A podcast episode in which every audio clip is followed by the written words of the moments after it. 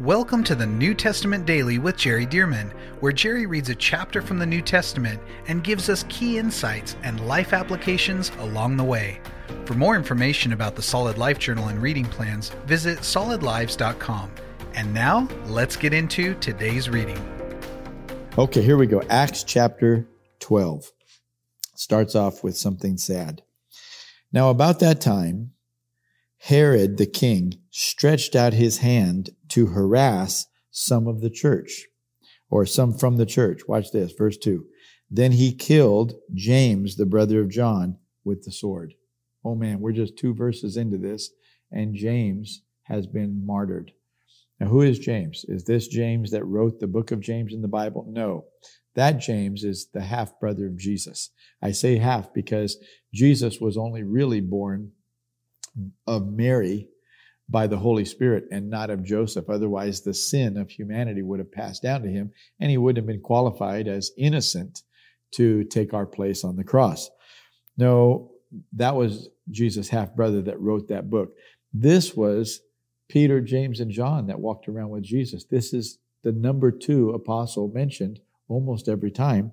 This is James, John's older brother. I mean, a significant, a pillar. Uh, one of the twelve, a pillar in the early church ministry. And what happens? Well, Herod wants to harass the church, so he picks someone prominent. He picks someone uh, of high stature, high regard, and kills him, kills him with the sword. Watch this, verse three. And because he saw that it pleased the Jews, we're talking about the Jews that don't believe in Jesus. He saw that it pleased the Jews. The Jews were happy that he killed James. Isn't that horrible? These are Jewish people who believe in the same God that the apostles believe in and that the early church and all these churches believe in. Same God, but they don't believe Jesus is the Messiah. And so there's this anger and even this hatred. The Jews were happy that James was killed. And because he saw that it pleased the Jews, he proceeded further to seize Peter also. He was intending to kill now the number one apostle, Peter, the most prominent of the twelve. And it says, uh, now it was during the days of unleavened bread. So what does that mean? Just after the Passover and the spring of the year. So when he had arrested him, he put him in prison and delivered him to four squads of soldiers to keep him, intending to bring him out before the people after Passover. In other words, Passover happens and then the seven days of the Feast of Unleavened Bread. And so that whole week-long ceremony is sometimes typically referred to as the Passover. So after the Feast of Passover, which is the Feast of Unleavened Bread. So he's intending to bring him out before the people to see what the people want to do. Much like with Jesus, when the people were crying out, crucify him, crucify him. Now, Uh, Herod is planning to bring Peter out after the Passover. Verse five, Peter, therefore, was kept in prison. Watch this. But constant prayer was offered to God for him by the church. But, what does but mean? But, but means contrast, but in contrast. In other words, unlike with James, now Peter's arrested and in prison, and the church is in constant prayer for him. What does that mean? We have a different situation. See, sometimes it requires persecution. Unfortunately, sometimes it requires persecution before the church wakes up and realizes, man, spiritual warfare is being waged against us. Persecution is being waged against us. We must go to prayer. We must take our rightful place in authority, use the name of Jesus, call on the power of God and such. And so once James was killed, and now Peter's been arrested, and they perceive he's going to do the same thing to Peter. Now they go to prayer. Constant prayer, not just little formalities. Constant prayer was offered to God. Watch this, for him. It didn't happen for James. That happened so quickly, caught him off guard. But for Peter, constant prayer by the church. Verse six, and when Herod was about to bring him out, that night Peter was sleeping, bound with two chains between two soldiers, and the guards before the door were keeping the prison. In other words, there's no way this guy can get out. But it goes on to say in verse seven, now behold, an angel of the Lord stood by him, and a light shone in the prison, And he struck Peter on the side, trying to wake him up, struck him on the side and raised him up, saying, "Arise quickly." And his chains fell off of him. Oh, this is the power of this angel. The chains just fall off of him. And it goes on to say, fell off his hands. Then an angel said to him, "Gird yourself and tie on your sandals." Come on, put your shoes on here and get your belt on, get girded up. And so he did. And he said to him, "Put on your garment and follow me." So he went out and followed him. Watch this. And did not know, Peter did not know that what was done by the angel was real, but thought he was seeing a vision. And as we know from uh, the previous uh, chapter in chapter, two, two chapters ago in chapter ten, Peter saw visions. He fell into a trance. He saw the vision, the sheet with the four corners bound up and the, the creeping animals and such.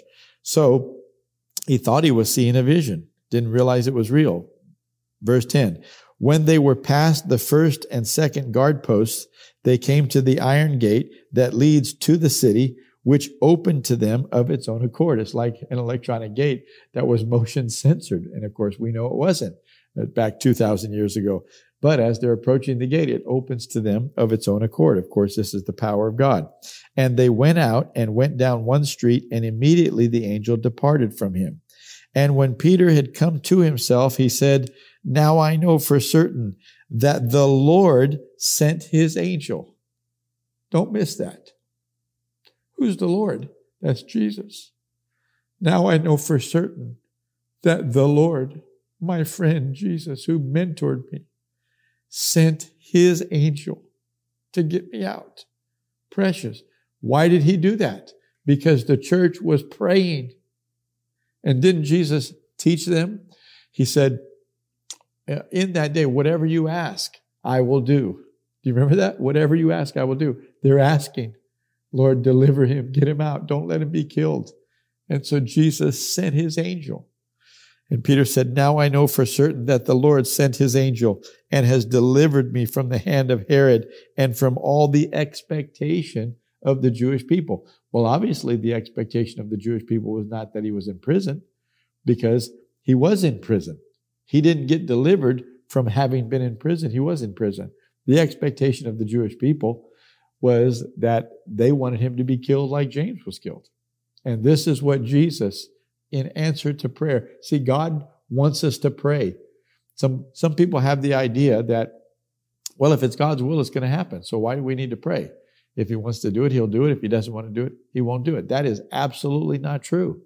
No, he has left us in authority here on this earth, but we need to use the name of Jesus and call on the powers of God to alter things in this earth. And so he said, "The Lord sent his angel and has delivered me from the hand of Herod and from all the expectation of the Jewish people." So when he had considered this, he came to the house of Mary, the mother of John, whose surname was Mark. This is the one who wrote the Gospel of Mark. His name is John Mark. This is the one that was with Paul and Barnabas on their trip that we'll see uh, subsequently here. And he bailed out in the middle of the trip. And the next trip they were going to go on, Paul didn't want to take him because he, he was a quitter, so to speak.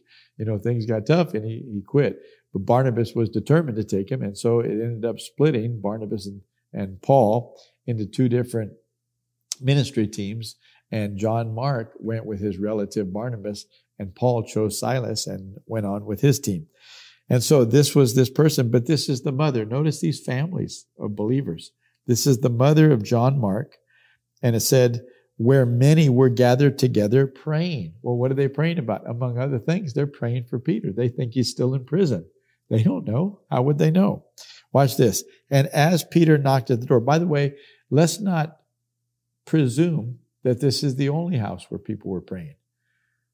The people, it, the people could not fit all in one house. So there were many homes that were meeting as churches and would have prayer meetings and such. Verse thirteen, now watch this. And as Peter knocked at the door of the gate, this is not the door of the house, this is the door of the gate. And if you go to the Middle East today, you'll see often these huge gates, and in the gate, there's a door. And the door is just a, like a small gate inside of the gate, Because during the day, they may open the big gate, let people in and out, but uh, at night, they don't want to open that big gate lest there be enemies. See, so they'll just open the small door in the gate so that if they did have a rush of a mob, for example, they can at least pick them off one by one as they come through. And so he's knocking at the door of the gate outside of this home where they're in, in there praying. And so it says, uh, and Peter knocked at the door of the gate. A girl named Rhoda came to answer. Now she's on the backside of this huge gate. And she came to answer when she recognized Peter's voice. Now get this. When she recognized Peter's voice, she couldn't see him. He's on the other side of a huge gate. When she recognized Peter's voice, well, how would she do that? This is the most prominent apostle in the church. So everybody knows what his voice sounds like. When she recognized Peter's voice, because of her gladness, she did not open the gate, but ran in and announced that Peter stood before the gate. Now watch this. This is interesting. But they said to her, "You are beside yourself." Why did they say that? Well, they know he's in prison, they think. She kept insisting that it was so. No, it's him. I heard his voice, right? They kept insisting. Watch this. So they said, "It is his angel." Now, what in the world does that mean? Well, I'll tell you what it means. Don't you remember from Psalm ninety-one? Uh, no evil shall befall you, nor shall any plague come near you, for he shall give his angels charge over you. And don't you remember that Jesus was teaching uh, and he was talking about children and he, and he said, don't forbid the children. He said, don't you know that their angel always stays before the face of God? Their angel, their angel. The Lord has deployed angels to protect us. Each of us have a, an angel or angels assigned to us. And so evidently there was a belief and an understanding among the early church that everybody has an angel assigned to them. But here's what's even more interesting. Rhoda recognized the voice of Peter. And so when she went and said, "Peter's at the gate," and they said, "No, that can't be, you know, he's in prison." And she insisted, and she's obviously explaining to them, "No, it's him. I heard his voice." And so what did they say? Well, "It is his angel." Now, why in the world would they say it's his angel? Because she's telling them that she recognized his voice. Well, what is an angel? It's a messenger. That's what the word angel means in the Greek, a messenger. And I never had thought about it till God opened my eyes to it from this passage, that why would angels only bring a message with the words of God, but not bring a message with the voice of God? In other words, when angels come and deliver a message, it not only is what God said, but it also sounds like God. In the same way, there, it seems to me apparent that they believe that Peter's angel would sound like Peter. If he's delivering a message from Peter, for example, because they are messengers, that he would not only say what Peter wanted to be said, but he would sound like Peter, the angel I'm talking about. Isn't that interesting? So, uh, and you think about this from Hebrews chapter one. The Bible says, are the, they, not talking about angels, are they not all ministering spirits sent forth to minister for those who are heirs of salvation? I think it's about the fourteenth verse of Hebrews one. For those, not to those, for those. Angels are here to partner with us as God's messengers, yes, to protect us, but also angels can be put to flight. How can we deploy angels? Well, the key, the answer to that mystery is found in the one hundred third Psalm. We won't take the time to look at it, but the twentieth verse is where it begins. Bless the Lord, you his angels, who excel in strength. What does that mean? Angels are powerful. Who excel in strength, watch this, who do what? His word. Bless the Lord, you, his angels, who do his, the Lord's word, heeding the voice of his word. So that passage tells us what angels do. They're powerful. They excel in strength. They do the word. This is what they do. But it also tells us when they do the word. At what command? Heeding the voice of the word. It's our job to voice the word of God, to declare the word of God. And when we declare the word of God, as opposed to declaring unbelief or high things that exalt themselves against the knowledge of God, like our minds think of these lies or fears or whatever. We speak these things out. No, but if we'll voice the word of God in faith, angels have been sent, and this is what they do. They, they bring the word of God to pass. Oh, man, this is powerful. And so anyway, evidently the early church had more of an understanding about the activity of angels than we do now in the church. Well, we're catching this from the Bible. Thank God these things are in the Bible. Isn't that interesting to you? I, I enjoy this. Verse sixteen, now Peter continued knocking, and when they opened the door, they still think this must be Peter's angel out there. And when they opened the door and saw him, they were astonished. It is him. But motioning to them with his hand to keep silent, he declared to them how the Lord had brought him out of the prison. Now, why does he want them to keep silent? Because the angel just broke him out of prison. That's why.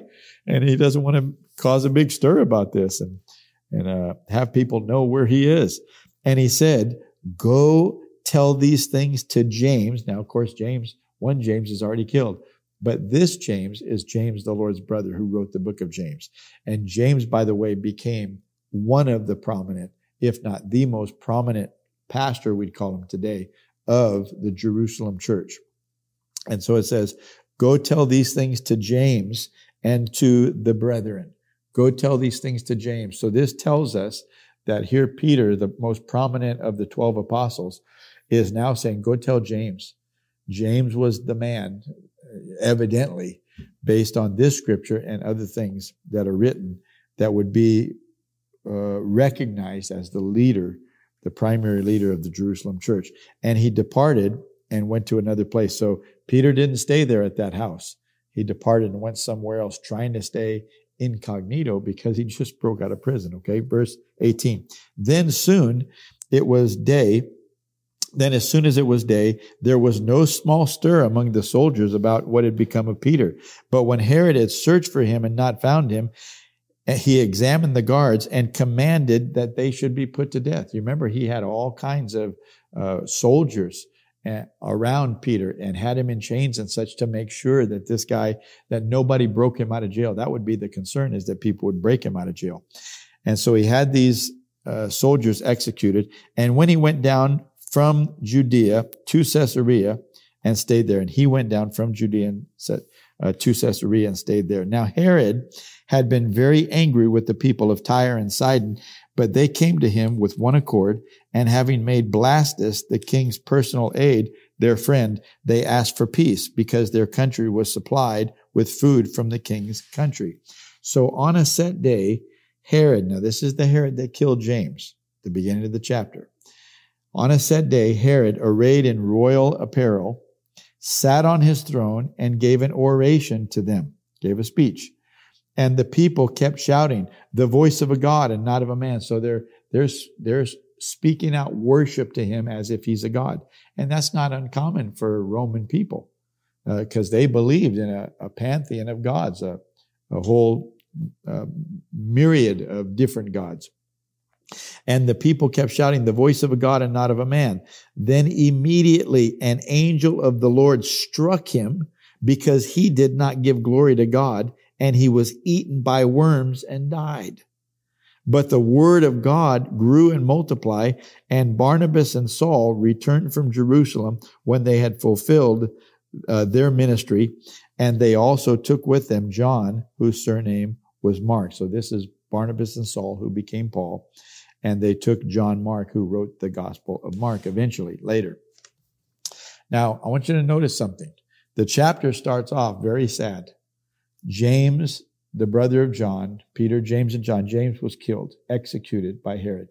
But then the church went into prayer. And even though Herod, uh, he had imprisoned Peter, when they went to prayer, the Lord broke Peter out of prison. And not only that, but Herod, who killed James, is dead before the chapter's over. Folks, let me tell you, when we pray, the power of God goes into action. And so judgment came on the wicked, and deliverance came to the righteous because of prayer. We have to understand God wants to do the right things for the righteous people. And he wants to stop the wicked. Now, of course, he loves them, wants them to, to repent. But if they will not repent and they're persecuting his church, God will bring judgment if we pray. And this is the message that we need to have. We need to pray so that God can do what only he can do through his supernatural power. Well, what a great chapter. And the next chapter is going to be another good one. Chapter thirteen. I'll see you tomorrow. Thank you for joining us for the New Testament Daily with Jerry Dirmann. And thank you to those of you who have partnered with Solid Lives to help get this daily podcast and other resources like it to thousands of people around the world. If you would like to partner with Solid Lives, visit solid lives dot com slash give. To find out more about the ministry of Solid Lives, how you can be a part of this church planting and disciple-making movement, or for more great teachings and resources by Jerry, visit solid lives dot com. We also want to invite you to check out Jerry's other podcast called The Jerry Dirmann Podcast. Here, Jerry shares with us at least weekly from God's Word, challenging us and equipping us to fulfill the amazing plan that God has for our lives. You can find links to this podcast as well as Jerry's YouTube channel online at solid lives dot com. Thank you again so much for joining us, and we'll see you right here tomorrow as we jump into the New Testament Daily with Jerry Dirmann.